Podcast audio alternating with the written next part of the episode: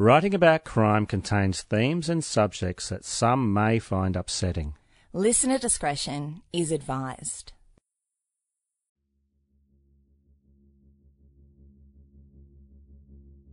Together with Prince Edward Island and Nova Scotia, New Brunswick is one of Canada's three maritime provinces.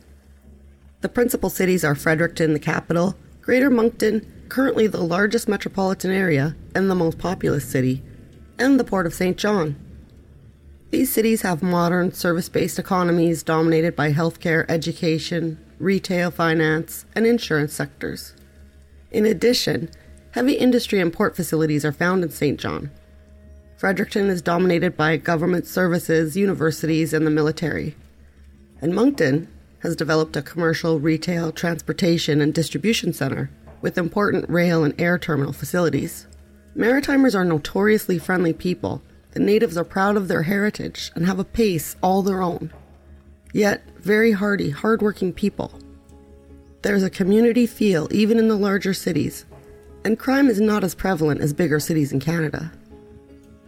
However, in July 2011, Dennis Oland, a 47 year old man, was charged with bludgeoning his millionaire father, Richard, to death. The trial was one of the longest and most expensive in the history of St. John, New Brunswick, and we are going to examine it today. So please, don't leave me.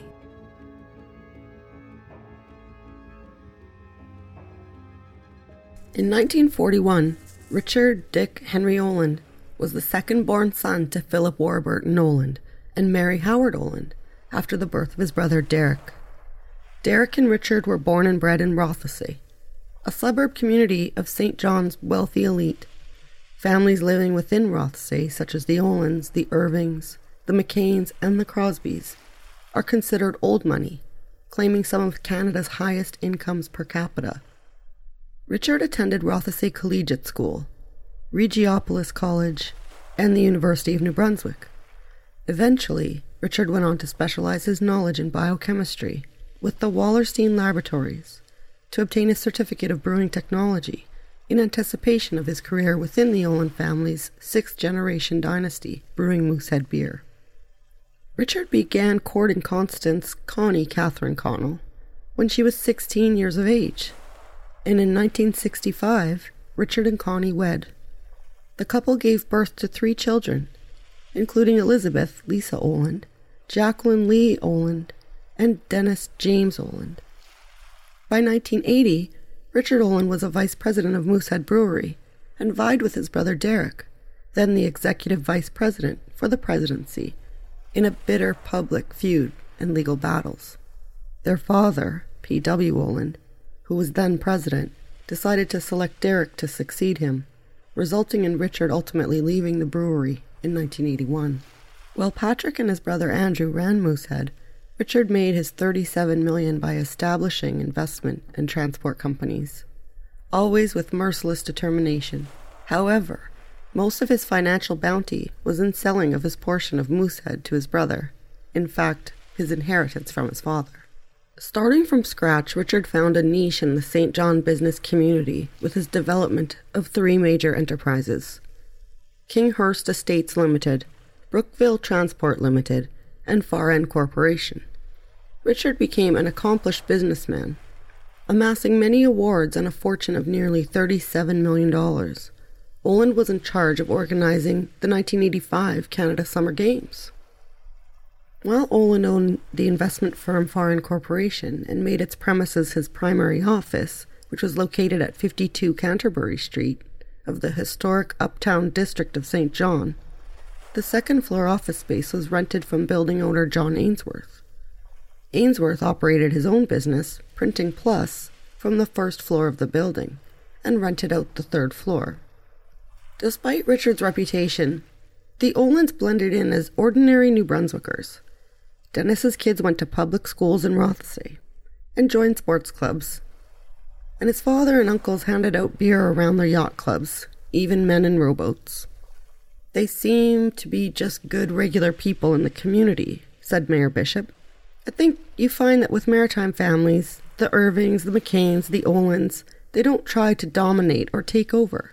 They play their role and they fit in. It seems embedded in us. Richard went to Christmas parties at the local inn, which was no big show, said Bishop. He was just an ordinary citizen.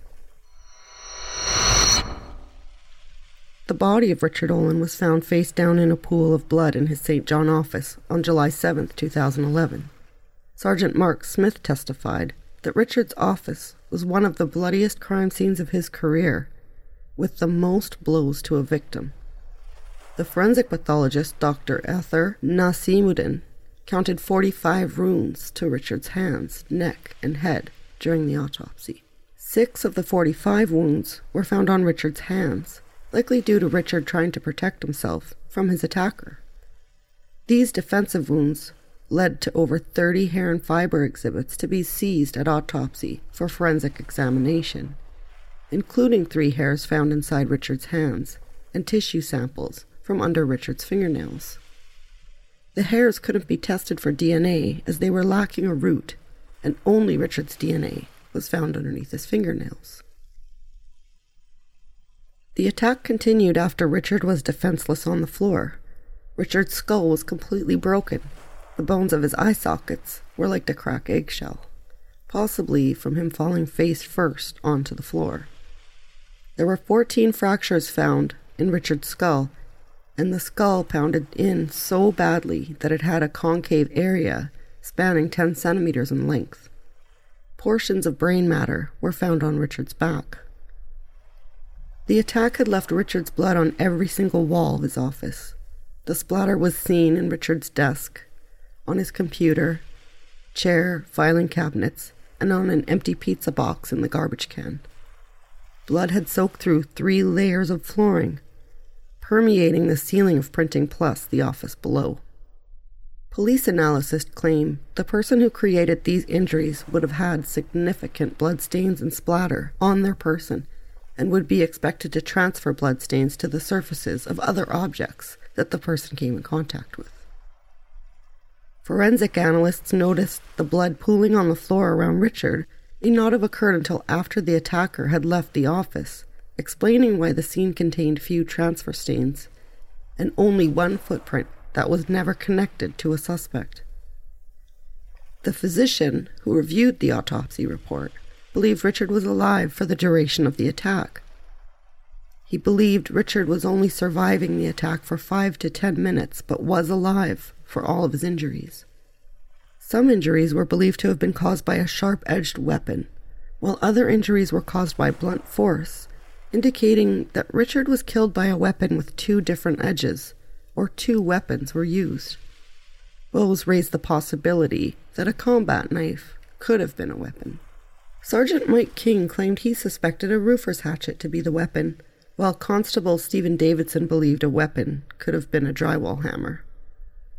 No weapons were found at the crime scene, and no weapons were entered as evidence at trial. Shortly after being notified of the death, members of the Oland family, including Richard's wife Connie Oland, daughters Lisa Bustin and Jacqueline Walsh, as well as son Dennis Oland, arrived at the police station to give interviews and formal statements. Connie said that on July 6, 2011, she and Richard were both at home until Richard received a call from Maureen Adamson at 9:50 a.m., reminding him of an appointment in his office with two insurance brokers at 10 a.m. Richard then left home for the office, and that was the last time Connie spoke with him. Connie said it was not uncommon for Richard not to return to their residence at night. Lisa Bustin, Dennis's sister, was interviewed alone. Bustin said that her father could have anyone as an enemy, as he was a hard nosed businessman, pure business, and if you worked hard, you would get his respect. Dennis Oland's interview lasted over five hours and was separate from those of the other family members. Video footage showed Dennis providing Constable Stephen Davidson with a written and verbal account of his activities for the day prior July 6, 2011. He believed his father had high expectations of him, but that Dennis was not meeting those expectations. Was he the easiest guy in the world to get along with? No. You know, he was never violent. He was never uh, totally, completely unreasonable that you couldn't sort of go, okay, well, you know, that it didn't entirely make sense, but I mean, Right. you know, you well, knowing as long as we all have, you know, you know a person's character, you Sure. know, you know when to keep your distance, and, Yes. you know that kind of thing. And, Yeah. and look, with him, it was a lot easier to keep your distance Mhm. because uh, it just kept the peace, Right. and uh, and uh, so How, how was your how was your relationship with him? Uh, you know, um, from I guess uh, when you were younger to now, and and uh, Yeah, I would say that my relationship with my dad was probably perfect until, you know, I was a teenager. mhm. And then, you know, my teenage years with him were very difficult. Right. Um, I was the only son, so I think I took Mhm. most of the pressure. Yes. Uh, he, you know, was impatient and, and did have some, you know, uh, sort of family and social issues. I mean, my my father and I weren't weren't close son, father and son. You know, look, you just grew up in a family of really high expectations. yes, And uh, I think when you're an adult, you understand, and when you're a parent, you understand that, you know, those expectations, uh, why they're there and, and that kind of thing. right, Um, you know, we would do some stuff together. You know, we would obviously always have family uh, dinner things, whether it be Thanksgiving or Christmas, and yes, some of those were not always pleasant. Mm-hmm. Uh, you know, I would, uh, again, you know, this is one of those things like you see in the movies. Everything is regimented. yes, Okay, everything has to be perfect. Everything gets put down, and you're a waiter the whole time, hmm and you're on your toes. And if something messes up, then you know he just. And so it's those intense situations, which were where, where everything has to be perfect, when he Mhm. can sort of, or you know, would uh, you know, it wouldn't go over well. But uh, you know, he, yeah, he and I didn't have that close father-son relationship. I think um, we would do well just by. He had this thing that you can't be friends with your son right, you know, and uh, I get that. He Mhm. wasn't friends with his father. I don't think I wanted to be friends with him. hmm The father's psychology is one of mixed emotions. On one hand, he has an interest in having his sons who will become strong, successful men. On the other hand, he's afraid of eventually losing his position of dominance, becoming weak, and die. For some men, the second motive dominates until the end. Richard Oland only had one son, so those fears would be projected onto Dennis. His daughters may have witnessed his brazen behaviors, but they most likely weren't in the line of fire, so to speak. Also, as a father, he could certainly have been affected by being the son of Philip Oland. His older brother Derek was the chosen one, chosen to take over and run the Moosehead business. That was the family's dating back to 1867. Richard left the brewery and made a successful career in investments and transportation. Historically, men are more likely to kill their parents than women. In a study of 5,488 cases of parricide in the United States, 86% of the perpetrators were male. The theory for Dennis committing a so called rage killing isn't entirely out of place. Psychoanalysts identify narcissistic rage as a compound of shame and rage. Unacknowledged shame and anger causes a sort of feeling trap. The importance is focused on the unacknowledged humiliation. As an example, innuendo and underhanded disrespect more than overt insults opens a cycle that is more likely to end in violence. There are two major ways to react to humiliation shame or anger. Sometimes humiliated persons will alternate between a shame rage spiral. Violence transcends humiliation by casting the person who degraded the offender into being of lower status. Rage is about asserting respect.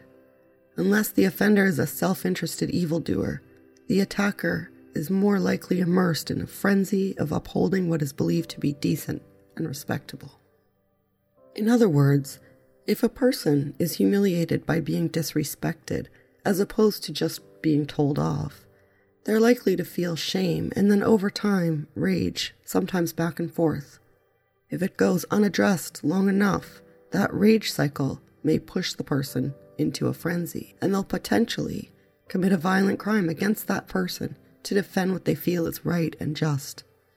To experience a moment of righteousness is the stepping stone from humiliation to violence. Dennis still recalls times where his father had him walking on eggshells, and while he describes an incident with the Christmas cake to investigators, it can be seen that the environment for growing the shame rage spiral was definitely there. I mean, I certainly remember a Christmas dinner, not last year, it might have been two years ago, where he blew a gasket of something simple. You know, when you uh, you have a, a Christmas cake and you pour rum over hot rum Yes. over it and you let it flame. Mm-hmm. Okay, well, it was my job to do that, and it flamed for like 30 seconds and flamed out. Mm-hmm. So by the time I got it from the kitchen into the dining room, it flamed out. Well, it was a big fight over that. Okay. Yeah, it was, you know, it's not physical, but I mean, it was it was ugly. I I, I might have left. I, I don't know. Okay. I mean, it was everybody was very upset. Police allowed Dennis to leave just after 11 p.m. without making an effort to seize the clothes Dennis said he had worn the day before. Dennis seems oversharing, not emotional about the death that was only the night previously. He describes his father as he barks and barks and barks, so they agreed not to do business together. He actually seems insightful and calm. He seems also oddly believable. Surprisingly, he says his mum Connie felt that Richard had Asperger's because he was intensely wise but not bestowed the social skills that you would expect. Only one day after his father is murdered, Dennis is already saying things like, he was, he was, he was, always past tense. He points out it wasn't all bad between him and his father. He mentions his father helped him out with his divorce and gave him quite a loan. And he says, when the going gets tough, he was there for me. It was also known that Richard was having an affair. Dennis and his wife Lisa knew about the affair. Jacqueline, his sister, took over the farm and had discussions with Dennis more often. She was diagnosed with lupus and had thought that Richard might help out with money a bit more because she was unable to earn. However, she told Dennis that Richard didn't help her out financially and it seemed maybe a sore spot for his sibling. Dennis seems to really over explain himself. He avoids silence. The investigator says hardly anything, but it seems that Dennis needs to fill that space. When questioned who he may feel could be responsible, he implies that the Dragon Lady, or Diane, may have done it, or possibly a crack addict looking for money. He struggles to come up with suggestions and makes a point to clearly state that he doesn't really know Diane.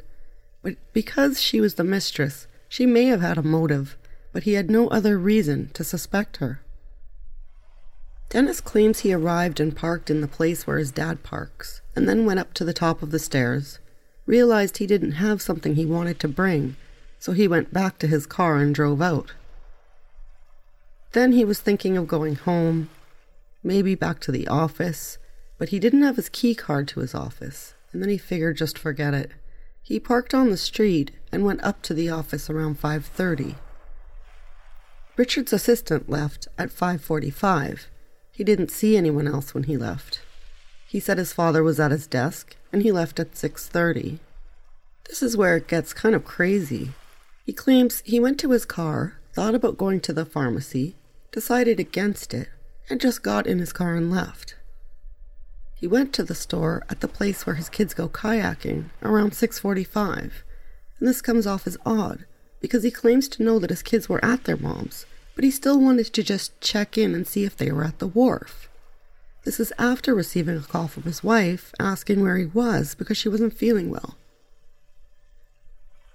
This little getting to his car, reparking, going in, deciding not to go in, and then leaving, but not clear about which door he leaves from, then sort of going back and forth to the pharmacy, is crazy. He later says upon leaving he might have gone into the gravel lot and turned around. Yes, he was sure after a while. He didn't take the first turn or the second street. He was going the wrong way. He knew that. Moments before, he said he had took the regular route, the obvious one, claiming that would be the logical route. He's questioned on this point. Yes, that's the assumed route, but which one did you take? He struggles here. Then he gets called on remembering he went too far up one street and pulling into the parking lot. He's really struggling. He claims, I didn't realize that my route planning was so significant.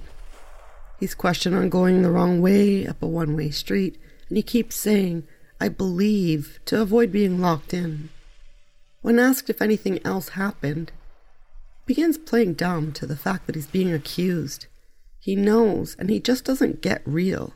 He continues on with I believe and etc. etc. He's talking in terms of thinking back like a week. When really, in fact, he's trying to recall a very recent memory, the day before. It makes you question does Dennis believe he can talk himself out of this? Talk himself out of confirmed information obtained by investigators? Only a fool or an honest man would try to. been just thinking, well, I'm not going to go, Mm-hmm. you know, and then just no, no, I'll go. I've got enough here because what he wanted was the wheel. So you went up the first time and spoke to your dad? Nope, Oh, you did. no, got to the top of the stairs, didn't have my stuff, Mm-hmm. so I left. Okay. Yeah. Drove back to Brunswick Square. Mm, I don't think I got all the way there. I think I just went to,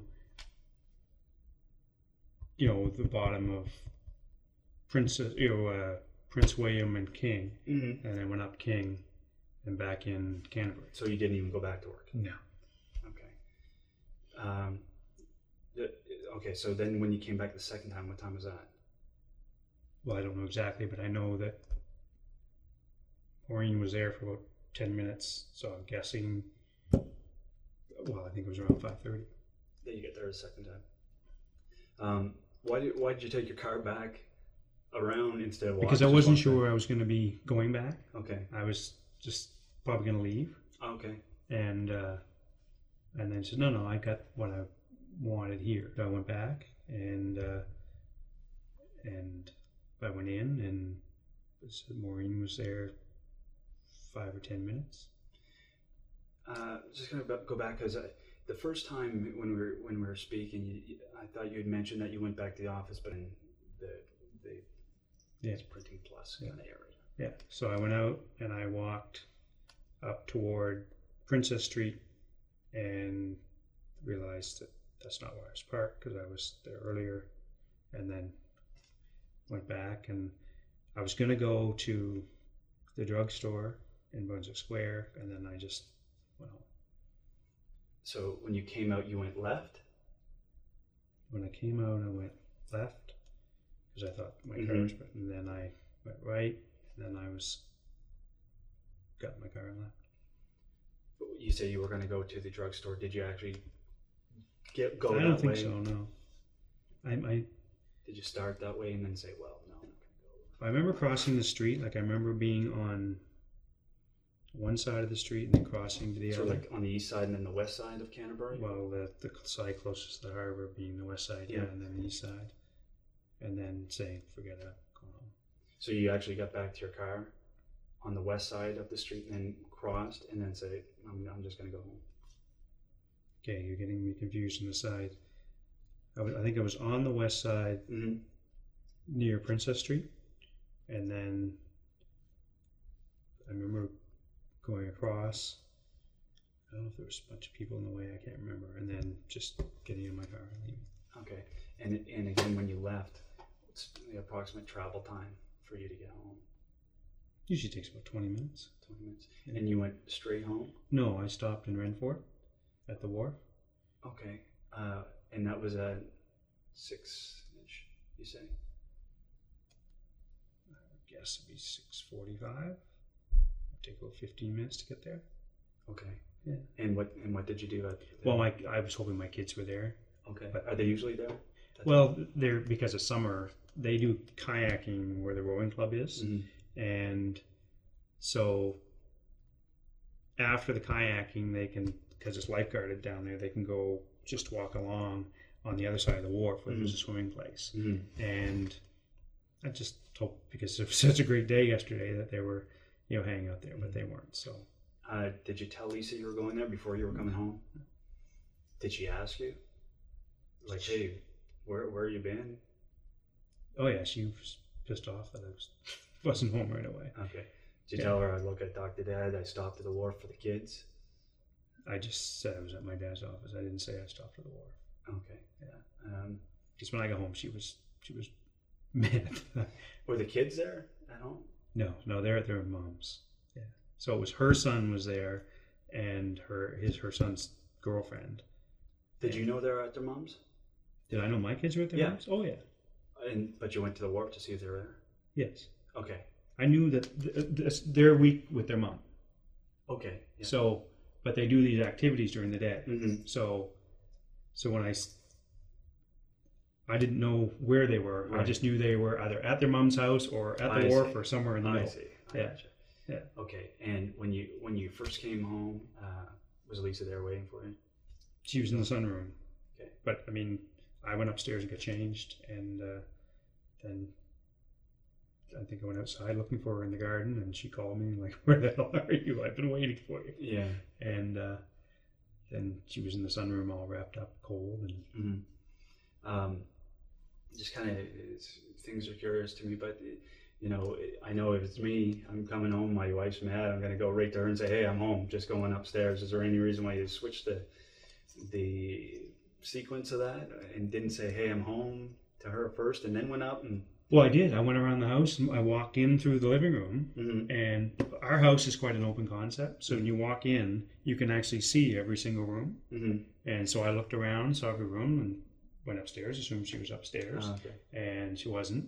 And so I got changed, and then thought, Okay. well, assuming she's not in the house, I went out to the vegetable garden, I and see. she wasn't there. Yeah. So then I go I'm coming back in the house, and she's like, "Where the hell are you?" Mm, okay, and that's why I have to clarify because in my mind I have to get everything straight, and sometimes I go, okay, why? Yeah. you know. Yeah. So Oh, and she was she was quite angry. yeah. Yeah.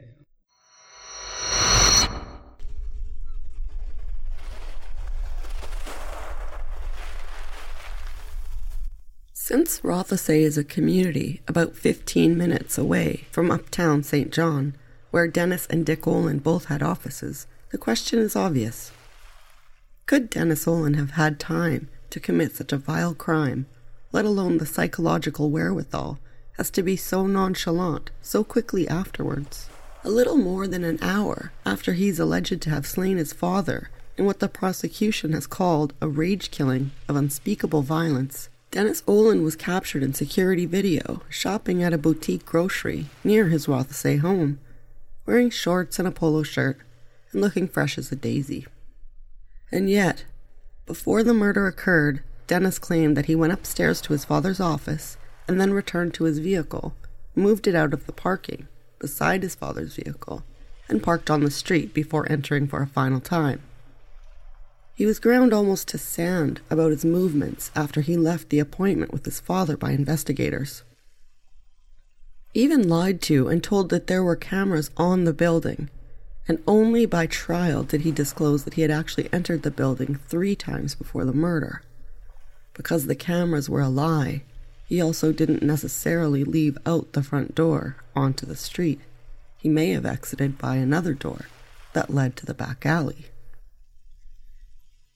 What is verifiable is that his silver VW Golf was captured on cameras going past Richard's office three times in seven minutes before he entered.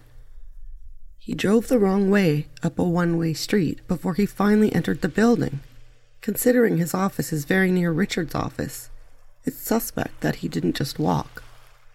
Even after he first entered Richard's building and realized that he may be missing some documents, there was no logical reason to go to his car and move it and park on the street. His claims that he was debating just going home or to the pharmacy are odd. For a third time to go back? Either Dennis is a very scattered person, which is entirely possible, or his story is just fabricated, full stop. Once Dennis is considered a suspect rather than a person of interest, he signs a Charter of Rights caution. He's warned of making incriminating statements and cautioned that it is his right to call a lawyer if he wishes. That's an opportunity that he takes. However, he's never informed that he is free to leave. He hasn't been charged with any crime at this time. His lawyer tells him not to say anything, but he doesn't tell Dennis to leave if he's not charged. This may be on the account that Bill Teed is not a criminal lawyer. He is, however, known to Dennis, and Dennis trusts him and takes his advice. Once the interview resumes, he's clear that he's been advised not to say anything, and the interrogation just begins to fall apart there. He is not talking.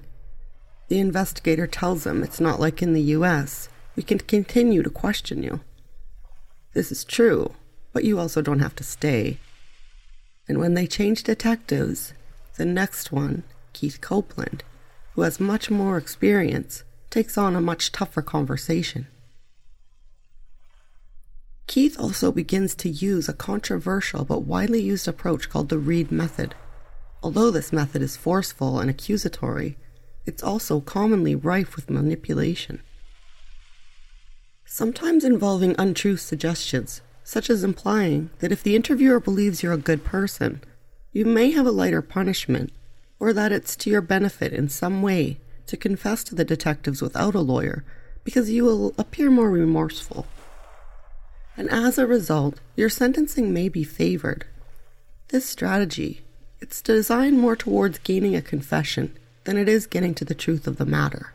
Dennis at one point actually tells Keith Copeland that he's sneaky when he's told that Copeland happened to be at the wharf the day that Dennis went there after seeing his father for the last time. The inference being that he didn't go there to see his children at all. He was there to dispose of his victim's cell phone and Copeland is implying he saw it happen. However, beyond that, Dennis says almost nothing. He is not talking and he's not reacting to the strong accusations that are thrown at him. The big problem here is that detectives have completely divulged everything they have, and he knows he's going to be the likely number one suspect. But he's going home. He's not charged. Warrants need to be approved to do any searches of his home and vehicle, so he has a lot of time to prepare for what he knows is coming. If indeed he was responsible, he was given something the police should never have left for him the leverage of time. It would have certainly been more fruitful to interview him and get any conflicting information that he had on paper and bring him in as the warrants were executed. The search would have been more of a surprise if Dennis felt that he may or may not be on the radar. If Dennis made a mistake not calling a lawyer that specializes in criminal cases during his interrogation, he made up for it by having Alan Gold brought in from Toronto to be his lead attorney, along with one of New Brunswick's top defense lawyers, Gary Miller, to take care of him. Millions of dollars were spent in his defense on lawyers alone, and funds were certainly provided by the family as they gave their full support to Dennis from the beginning of this horrific ordeal.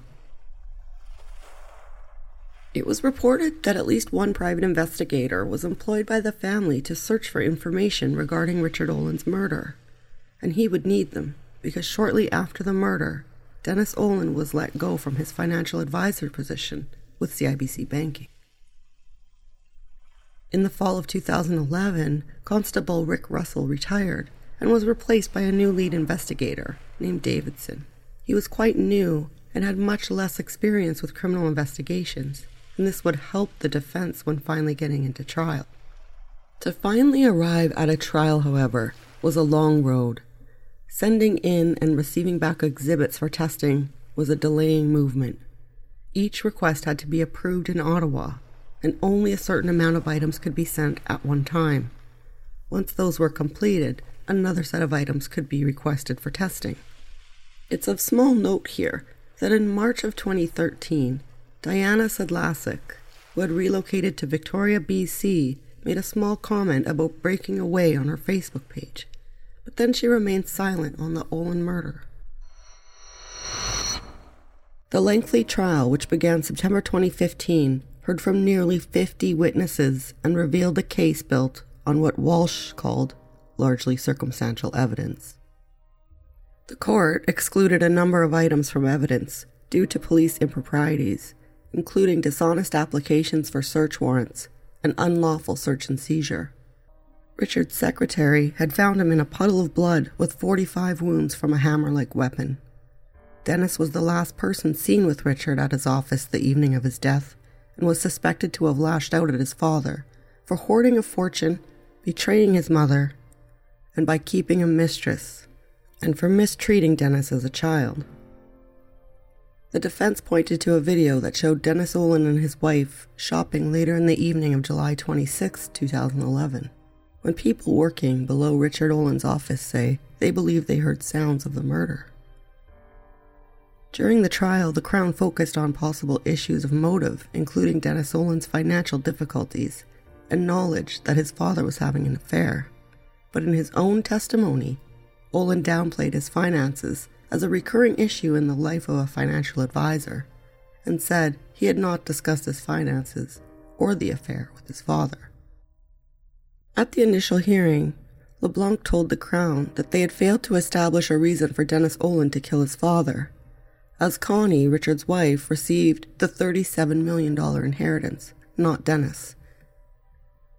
He also said the Crown had no evidence for showing that Dennis asked for money or that being denied money would cause Dennis to be violent against his father. In the hours before the attack, Dennis had seemed flustered. Camera footage showed that he went to and from his father's office three times that evening and crossed and recrossed the one way street out front before driving up the wrong way. The Crown had binders full of witnesses to testify that they had seen Dennis at the wharf that afternoon, where Dennis said he had picked up beer bottles but didn't remember what he did with them. He had been carrying a cloth bag. Dennis said that people called it his man purse, the same one that he had later brought to his father's office. Clues pointing to the motivation for murder showed that after losing money through divorce and chronic overspending, Dennis had taken a collateral mortgage, asked for early paychecks from his job, and borrowed $538,000 from his father. After Richard's death, Dennis's debt to his father was erased.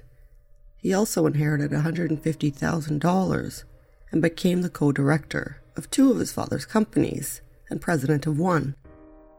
Police found three drops of Richard's blood on the sports jacket that Dennis had worn that evening, which he had dry cleaned the next day. The key piece of evidence for the Crown was the brown jacket worn by Dennis Oland.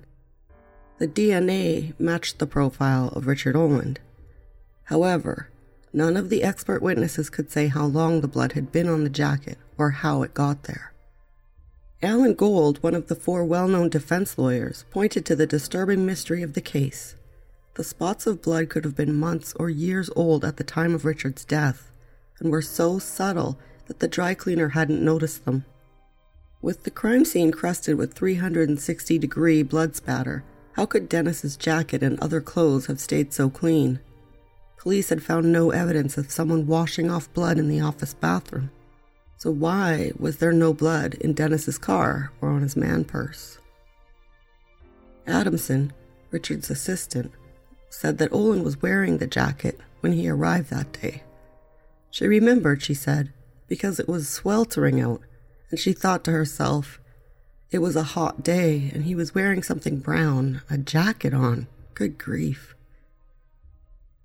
Curiously, when Dennis Oland was interviewed by police, he told them he'd been wearing a navy blazer that day. Adamson also testified that Dick Oland's wife Connie had asked her to send her home with Dennis that day an old logbook from a camp that had deep family connections. And before leaving the office, Adamson said she had handed it over to Dick to give to his son when he came by, the son being apparently the more reliable courier. The last she saw of the logbook, it was on the table by Dick's desk. That very same part of the table in crime scene pictures is dotted with blood. While there are other explanations, surely one is that it left the office, perhaps with Dennis Oland, before the murder. A scuba diving search around the wharf and multiple searches of Dennis's house had revealed no murder weapon. And how could Dennis have pummeled his father around the time he'd been seen in a store buying milk and at home rounding up his free range hens? Robert McFadden and Maureen Adamson testified that Richard did not leave the office between arriving in the morning and Maureen leaving at 5:45, and that Richard was adamant alcohol not be kept in the office. Toxology reports from the medical examiner indicate that Richard had had some alcohol in his blood. The defense spoke to the jury for three and a half hours in closing arguments, spoon feeding them reasonable doubt. Crown prosecutor John Henheffer said that Dennis may have had a financial motive to murder his father, and that Dennis may have asked his father for more money, but was denied by Richard, triggering a murderous rage. The Crown said Richard Oland gave his financially troubled son a $500,000 loan that he was to make interest only payments on of $1,667 per month so he could pay for his divorce and still keep the home and property that had been in the family for decades. The last payment before Richard Oland had been murdered bounced. In court, Oland was asked whether, at his meeting with his father on July 6th, there was any conversation about finances, a bounced check, or Diana Sedlacek, the woman Richard Oland was having an extramarital affair with. No, Oland replied. Did you ever have a conversation about Diana? Lassick. No, Oland said. On the stand, Diana said she'd had a romantic relationship with Richard for most of the eight years that she'd known him before his death. They would meet about three times a week in St. John and had seen each other many times outside the city, she told the jury. Her husband only became aware of the affair when police visited him following Oland's death and also when he was shown a newspaper article detailing their relationship. On July 6th, Sedlacek said she woke up and got ready, sent a text to Oland to say good morning, and then she went to the gym. Before she joined the class, she texted Oland to ask if he had any information on a trip that they were planning to Portland, Maine. Oland returned her call during her spin class, but the phone was on silent and she couldn't answer it. She replied by text after the class, and he texted her back the possible times for the trip. Sedlacek said she sent a number of texts the evening of July 6th in an effort to reach Oland and also called his cell phone. It immediately went to voicemail, she told the court.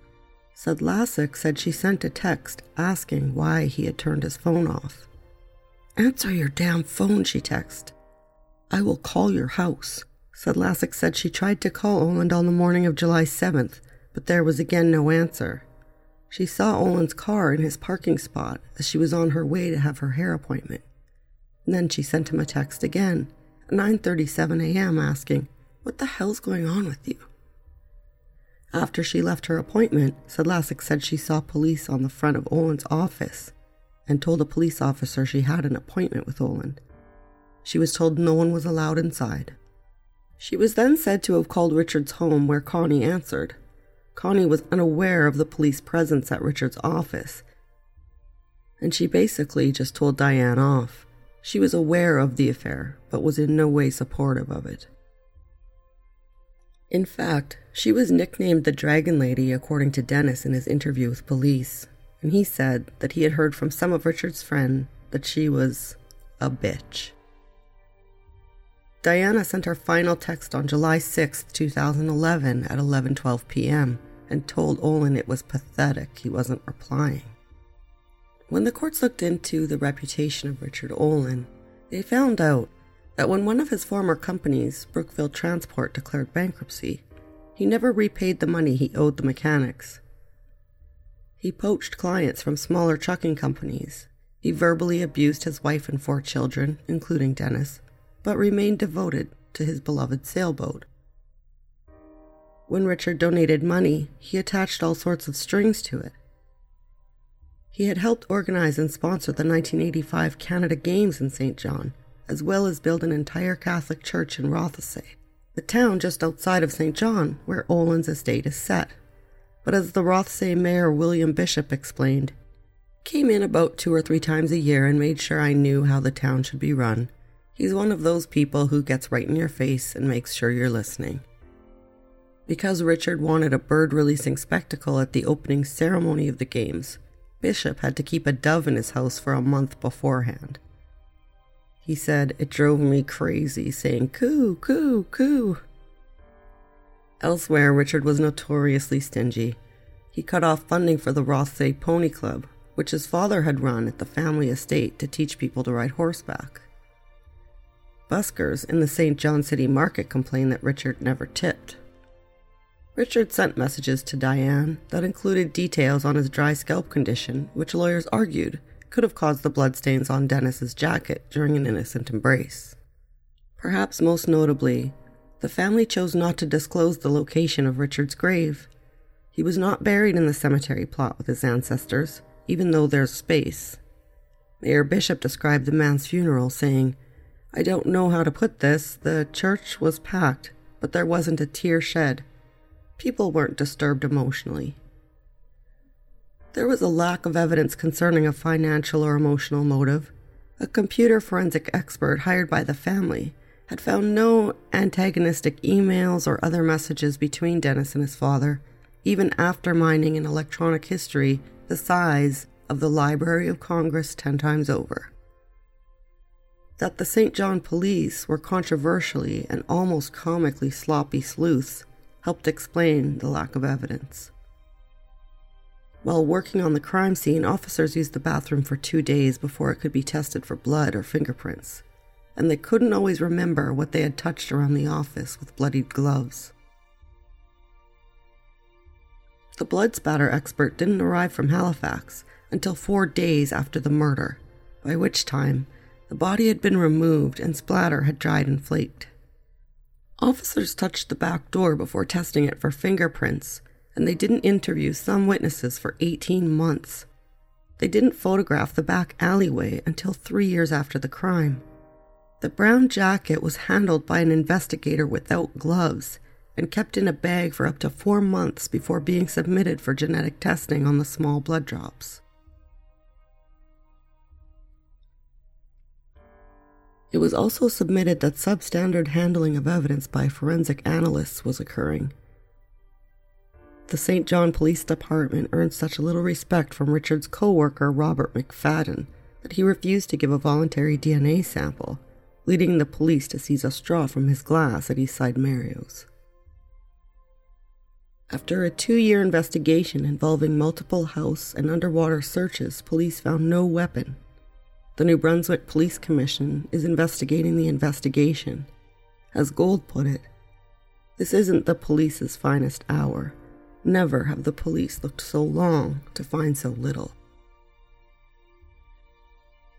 Oddly, on November 9th, Dennis changed his profile picture on his Facebook account to a picture of Harrison Ford from the movie The Fugitive, a movie about a man wrongly accused of murdering his wife.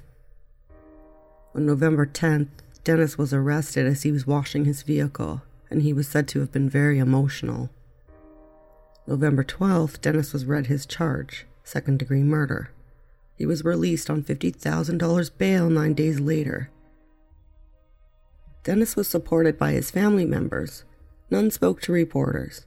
However, the family did release a statement later that week expressing support for Dennis. They claimed they were certain of his innocence and they called on the St. John police force to find the true suspect.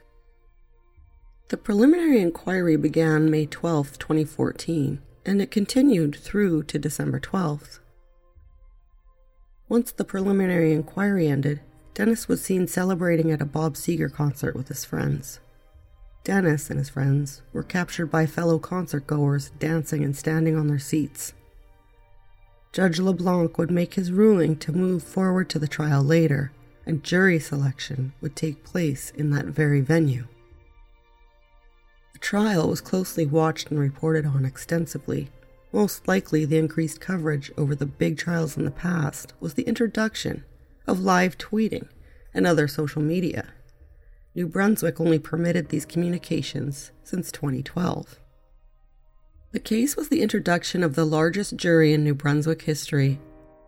It was decided to call for 5,000 jurors. Jurors are selected from a voters list in random. And on September 8, 2015, St. John's Harbour Station, usually host to hockey games and concerts, became the jury selection avenue. The jury was decided on September 16th of 2015, consisting of 9 men and 7 women. Two were spares, as the trial was expected to be lengthy. The possibility of illness and family emergencies or any other serious matters was considered quite likely. September 16th of 2015 the trial commenced. Dennis Oland attended court as a free man. He also continued on with his social life around court appearances. The Crown Attorney Paul Veniot began the opening address. He was straightforward as he recounted the history of Oland's high expectations of his family and a tight fist on money. He spent almost recklessly on himself, planning on buying a multi million dollar sailboat, traveling with his mistress, and doing expensive redecorating on his home. All while his wife was allotted a meager $2,000 a month allowance, if she had receipts to submit. He covered some key areas they would be presenting, such as no evidence of break and enter at the crime scene and Dennis's disapproval of his father's affair, as well as a history of bad blood between them. The Crown would prove that Dennis was the last one to see Richard alive and would uncover his dim financial situation, which may serve as a motive. Upon investigation, Dennis appeared to be in heavy debt.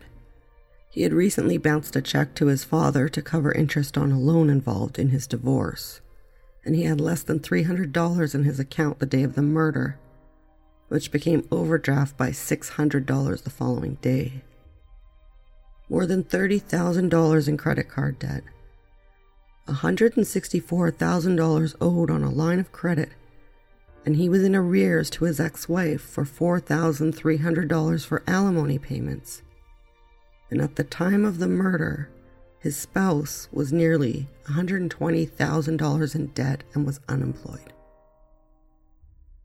Their claim was going to be that Dennis, in desperation, was asking his father for money and was declined bringing on a rage that ended in the death of his father. Witnesses began to be brought up for examination, beginning with Maureen Adamson, Richard's assistant. She would be on the stand for almost three days. She was a key witness for the prosecutors because she had worked with Richard for over 30 years and was one of the last people to see him alive and was the one to discover Richard the morning after the murder. She also worked with Dennis Oland and knew him well. She knew about Richard's extramarital affair, even having booked trips for them. Under questioning, she revealed that Dennis had arrived unannounced, but Richard seemed delighted to see him. She sensed no tension. She gave Dennis a camp log and some CDs to give his mother to be passed on to their owner, and she departed at 5:45 to meet her husband, who was waiting in his car outside the front door to drive her home. Next, she accounted for the morning of the discovery of Richard's body. She arrived at 9 a.m. with coffee and some documents. To her surprise, the second door wasn't fully closed. The inner door was closed, but she can't recall if it was locked because she put her key in by force of habit. She encountered a foul odor and saw Richard's legs extending out from the entrance to his office. Immediately, she went downstairs in a panic and she retrieved Preston Chaisson, who was downstairs in the Printing Plus offices, and then notified police. She also detailed on the stand that her boss didn't allow alcohol in the office and had not left at all during the day. The next witness of note was on October 1st. Constable Davidson, the lead investigator, recalled entering the scene and did not recall which day he entered through the rear door in Richard's office, but he was certain it was locked. He did, however, admit that he didn't wear gloves. At afternoon, Sergeant Mark Smith was called upon. He represented a forensic identification section. He would be on the witness stand for many days, and he'd noticed the rear door in Richard's office, but only after aiding the removal of Richard's body. He determined it was contaminated evidence, so he did not test the door for any forensic information. He also revealed again that by the time he processed the washroom on Richard's floor, it had been used by police officers. This was a breach of protocol that damaged the reputation of the entire department. He also searched Dennis's vehicle and its contents, as well as the red bag that Dennis carried in and out with him the day of the murder. There was nothing of value forensically in the car or the bag. He was asked if someone had been bludgeoned that severely, wouldn't the killer have cast off blood all over them? Trace evidence should have been easily tracked, no? He agreed it would be expected, but qualified his answer. Oland shed tears when asked if he missed his father. Dennis was on the stand for over four hours, but his attorney had sidestepped asking him about his financial status. Upon cross examination, the prosecution was less aggressive than many assumed that they would be. Although he was intensely questioned about his finances, generally the approach was quite soft by Veniot, and Dennis was quite nonchalant about his financial situation in July 2011. He was also queried extensively on why he had changed his story so many times about the entrance to Richard's office. Interestingly, Dennis claimed the back door in Richard's office was indeed closed when he visited. He denied having any role in taking his clothes to the dry cleaners the day after the murder. His wife had decided he would need the items to wear at all of the events that would be forthcoming in the days after the murder.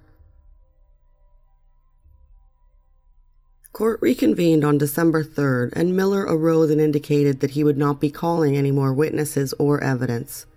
Court watchers were reacting noticeably because they'd expected Oland family members or some friends to be called upon to establish Dennis's character, or even to verify his behavior before the murder. On December 14th, the jury returned to court to hear closing arguments for the Dennis Oland case. Alan Gold began by telling the jury that St. John residents were the politest people he'd ever encountered. He went on to tell the jurors that the Crown's case was an especially circumstantial case, which placed a heavy burden on them to produce beyond reasonable doubt. He claimed, Never have so many searched so long to find so little. He also highlighted the fact that his client wouldn't benefit from the death of Richard Oland as he had willed his entire portfolio to his wife. Only after her passing would the siblings be entrusted with his hefty trust. He also highlighted the insufficiencies within the police department's investigation, lack of evidence about how the attack unfolded, and the fact that Dennis arrived at his father's office while Maureen was still there as well as the testimony that Adamson had heard a loud disturbance upstairs after Dennis had clearly left his father's office. The only thing that made Dennis a suspect was his errors in some questioning regarding small details about his timeline and the day of the murder. However, of note, he was questioned shortly after finding out his father had been brutally murdered and had attempted to be as open as possible in answering any questions that he could. Only after he was told he was suspected of the crime did he refuse to cooperate, and that was on the good advice of counsel.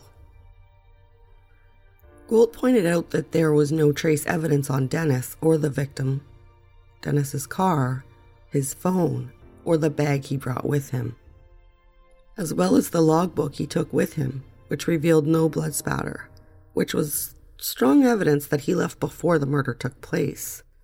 He also pointed to the relaxed and normal behavior Dennis demonstrated after the attack, which was believed to take place. Shopping with his family and taking care of the garden with his wife, no one detected any unusual behavior from this apparent cold blooded murder so soon after his quote unquote killing rage. In the Crown's closing address, Veniot highlighted the blood detected on the brown jacket the attempt to have it cleaned by bringing it to the dry cleaners. Even though the dry cleaner clearly stated that there didn't appear to be any obvious bloodstains on the Hugo Boss suit coat when it was brought in. He also highlighted Dennis's financial dire straits combined with the strained relationship that he had with his father. He asked the jury to look and review the whole of the evidence, stating that it was obvious that Dennis had approached his father for financial help and with the grudge of mistreatment over the years and resentment over his father's chintzy money habits with the entire family, combined with his adulterous behavior that would have been harshly judged by the son of a millionaire, it was clear motive and opportunity. He noted Dennis's hesitant moves before entering his father's office as odd. The reason he walked to his vehicle in the wrong direction when he left was that he was presumably disturbed and distraught. His father had just rebuffed his request for help, and possibly in a brazen manner. Or possibly just because he had murdered his father. He also pointed out Dennis's wife had told him that she wasn't feeling well, and he was already quite late, but he still detoured to the wharf on the off chance that his children were there. He had no real indication that they would be there, it was just the off chance. And now the victim's phone and the murder weapon were missing. He was seen carrying the red bag that he brought into his father's office, and he was seen walking to the end of the wharf with that bag the same place Richard's phone had last pinged. Benoit mocked the idea of a third party killer, stating the murder was personal considering the overkill, and other than the mistress or her husband, whom had been cleared absolutely. The so called cheese stands alone. My words, but that's basically it. Benoit stated the inescapable conclusion was that Dennis murdered his father. Judge Walsh began his closing arguments to the jury on Tuesday, December 15th. He reminded the jury of its duties and special rules relating to the specific case. Walsh reminded the jury to base its decision on the evidence presented and not by the media or sympathy prejudice or even fear. Did the Crown prove their case beyond a reasonable doubt? He reminded them that there was no direct evidence on the impact of dry cleaning the bloodstains he also stressed there was no determination on what the murder weapon was. Although some speculated it was a drywall hammer, there was no final expert evidence to confirm what weapon was used. A key area was to decide if the DNA on the jacket was from blood spatter or saliva or skin cells. He cautioned the jury against relying too much on cell tower propagations, or maps produced by the experts, and, as required by law, he noted possible examples of inadequate police investigations. He was specifically speaking of securing the crime scene immediately and the rear exit door. He also discussed inconsistencies in Dennis Oland's testimony versus his initial conversations with detectives. If they leave you with reasonable doubt of his guilt, then you're required to make your decision on the totality of the evidence. He also made special instructions regarding Shaw's testimony on the timing of the noises from the second floor.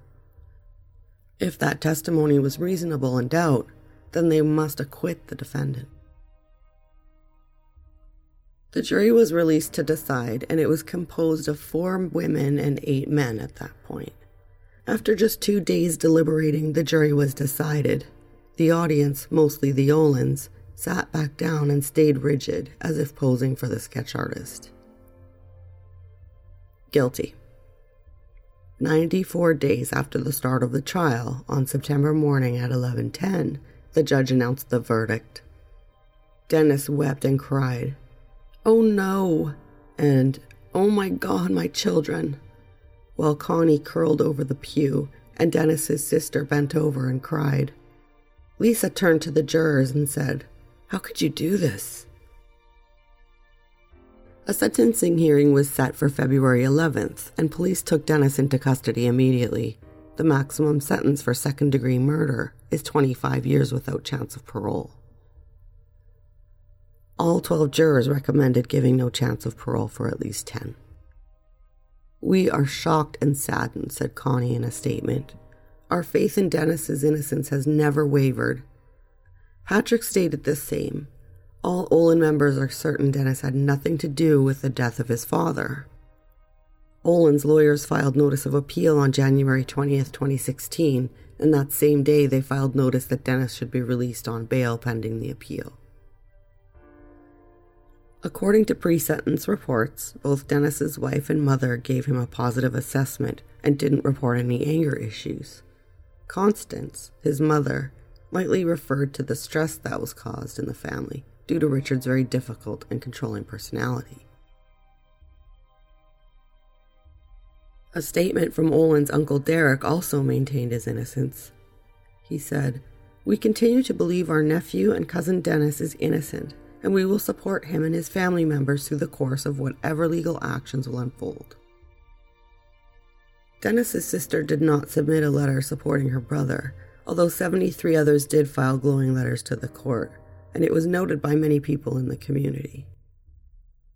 However, of the 73 character letters that were filed with the court, up to 10 of them were excluded as they made inappropriate references to the jury's findings, holes in the police investigation, and some outright questioned the verdict.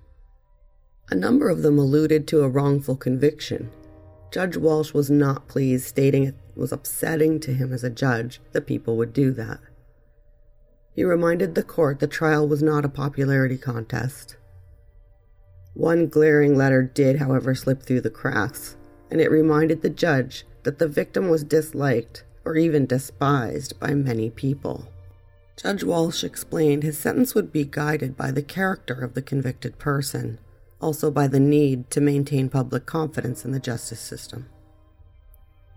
There are no prior criminal records and no evidence of underlying mental illness here. Dennis was a well educated professional and a family man who held his job for over a decade. His lack of remorse was a neutral factor in the case. He had glowing character references, and he had no worries about Dennis Oland's rehabilitation post sentence. He reviewed the fact that Dennis was in a desperate financial state and in a dysfunctional relationship with a very difficult parent, and probably simply lost it in a moment of pent up rage. He declared Dennis brought the murder weapon to the scene and disposed of it and the victim's cell phone. He mirrored the decision of the jury and gave Dennis 10 years before parole eligibility. He reminded the court that Richard was slaughtered on the office floor and that he should not be forgotten. Dennis was guilty of second degree murder, 25 years, and a chance of parole after 10 years as the jury prescribed. After Dennis's sentencing hearing, he spent the night in custody and the next day was transported to the law courts in Fredericton. This was the first time that he would be recorded by media cameras in cuffs and leg shackles. The bail hearing was argued before Justice Marc Richard. One of the criteria for bail was whether there was strong merits to the possible appeal. Dennis was not viewed as a flight risk, but what did concern the court was the perception of the community's public confidence in the administration of justice. No convicted murderer had ever been released on bail in New Brunswick history. February 17th of 2016, the media, Oland family members, and supporters filed into the courts to hear Justice Richard's ruling. Noting that this was a serious offense carried out with great brutality, the judge agreed with the Crown that there were no unique circumstances to justify release he denied bail. One month after sentencing, Oland's defense team said the verdict should be quashed, saying the judge made multiple errors instructing the jury, and some evidence should not have been admitted. On March 7th of 2016, they attempted to convince the court to release Dennis on bail on appeal to the bail hearing. Three judges heard arguments on the merits of Justice Richard's decision.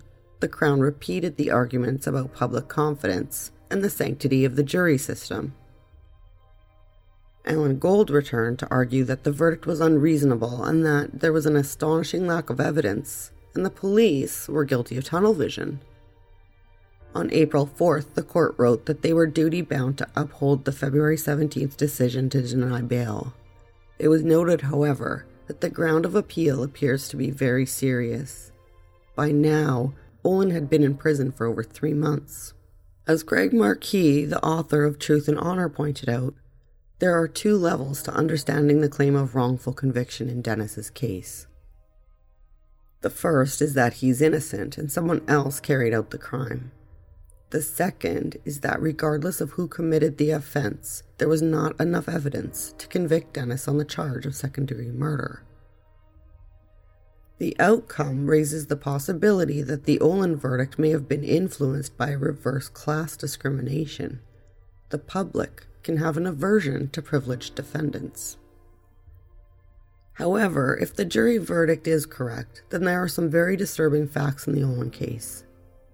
Dennis killed his father, the grandfather to his children, and the visit to the wharf was to dispose of evidence.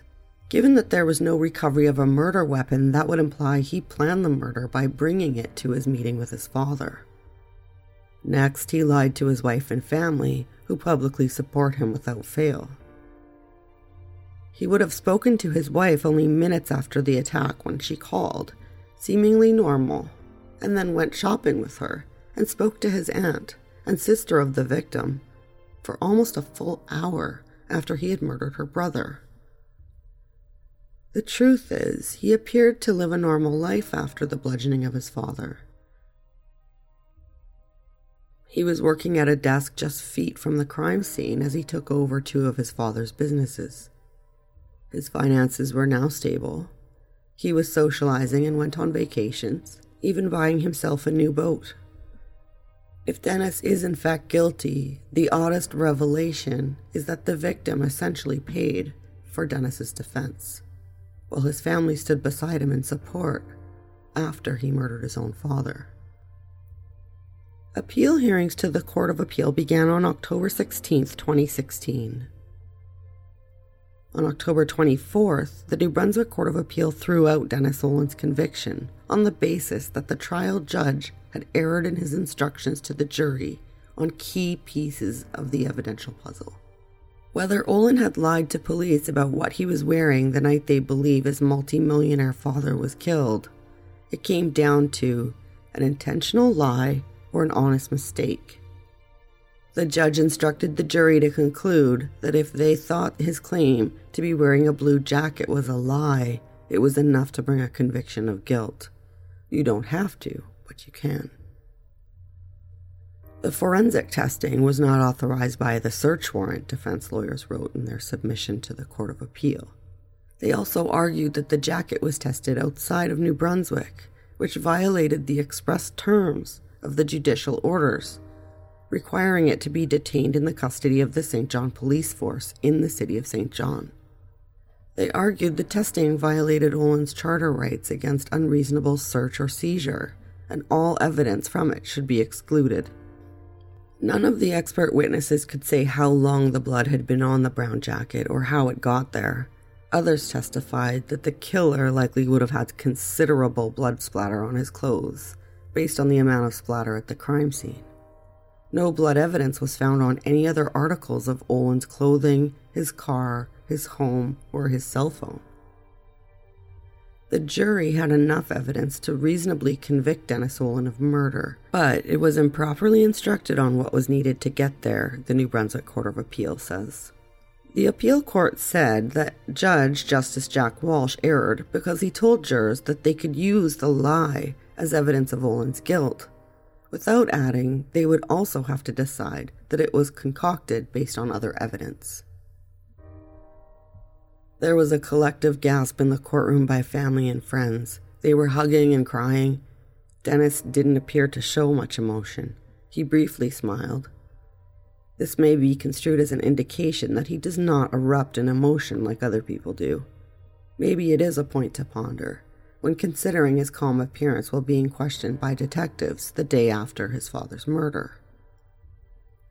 He had served about 10 months before the New Brunswick Court of Appeal overturned his conviction, and Oland has been free on bail since October 25th of 2016, pending the new trial. When Oland walked out of the courtroom as a free man, he was with his wife Lisa and surrounded by family and friends. Now, once more, he's presumed innocent, but the cloud of suspicion still sits over the family as they await another very public trial to determine guilt or innocence.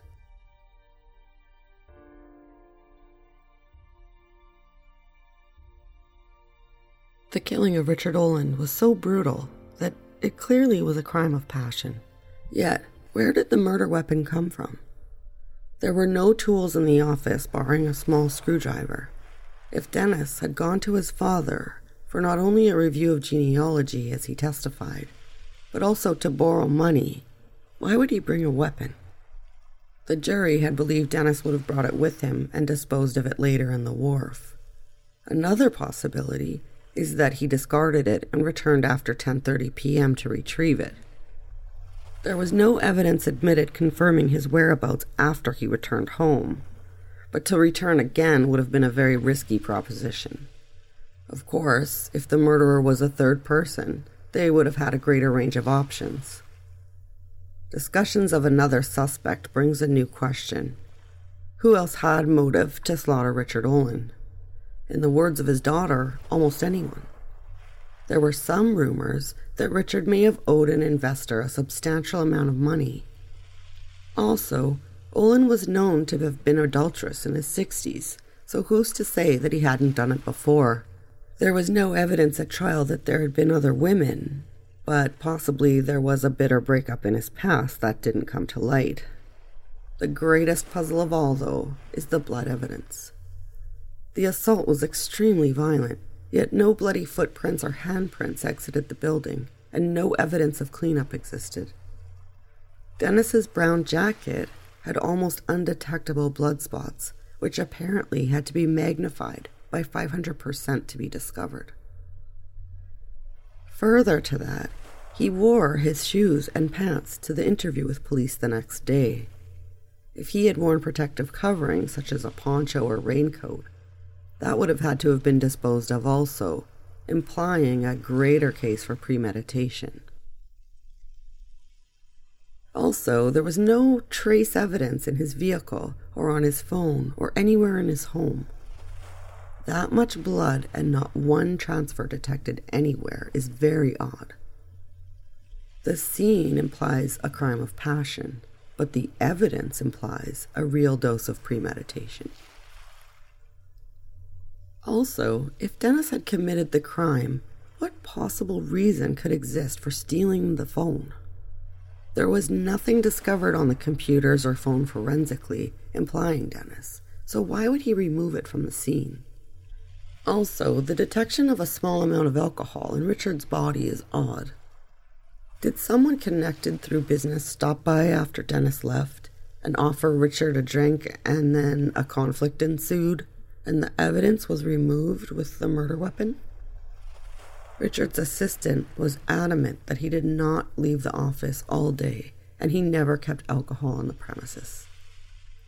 Possibly Richard had done some harder drinking the night before his murder, and the alcohol still remained detectable the next day. Oddly, Dennis left his interview with police knowing clearly he was a suspect in the murder, so possibly that was motivation to have the jacket dry cleaned. But if he took such measures, why would he keep the tags from the dry cleaners until a warrant to search his property, which was a predictable outcome, allowed them to be discovered? And finally, how could Dennis have committed this brutal act of violence and then continue on with his day, observed by family and camera surveillance, apparently unmoved actually smiling in some camera captures. Not to mention still wearing the brown jacket. Some things are not adding up. At times, it seems impossible that Dennis could have exacted this nefarious plan. Yet, he was the last one known to see Richard alive. He went to the wharf for no real reason other than to possibly bump into his children, when he knew that his wife was angry and waiting for him to come home. Yet, when he did finally arrive at home, it seems he purposely avoided seeing her to get to the master bedroom and freshen up. Then, when brought in the day of supposedly finding out his father was murdered, he seemed quite pulled together, almost chatty, however, seemingly scattered about his movements of the day before, which he claimed was because he was upset. Does Dennis just not show his emotions outwardly very well? He remained quite composed in court, even under questioning directly. That had to be extremely stressful, but he kept his composure. Because he knew within himself he was innocent, or because he's a cold blooded killer that greedily took the money he needed to maintain the lifestyle he wanted and was now rid of his overbearing father all while maintaining family and community support and his marriage. The new trial will now begin on October 10th at 9:30 a.m. of 2018. Yeah, he and I didn't have that close father-son relationship. I think um, we would do well just by. He had this thing that you can't be friends with your son, Right. you know, and uh, I get that. He wasn't friends with his father. I don't think I wanted to be friends with him.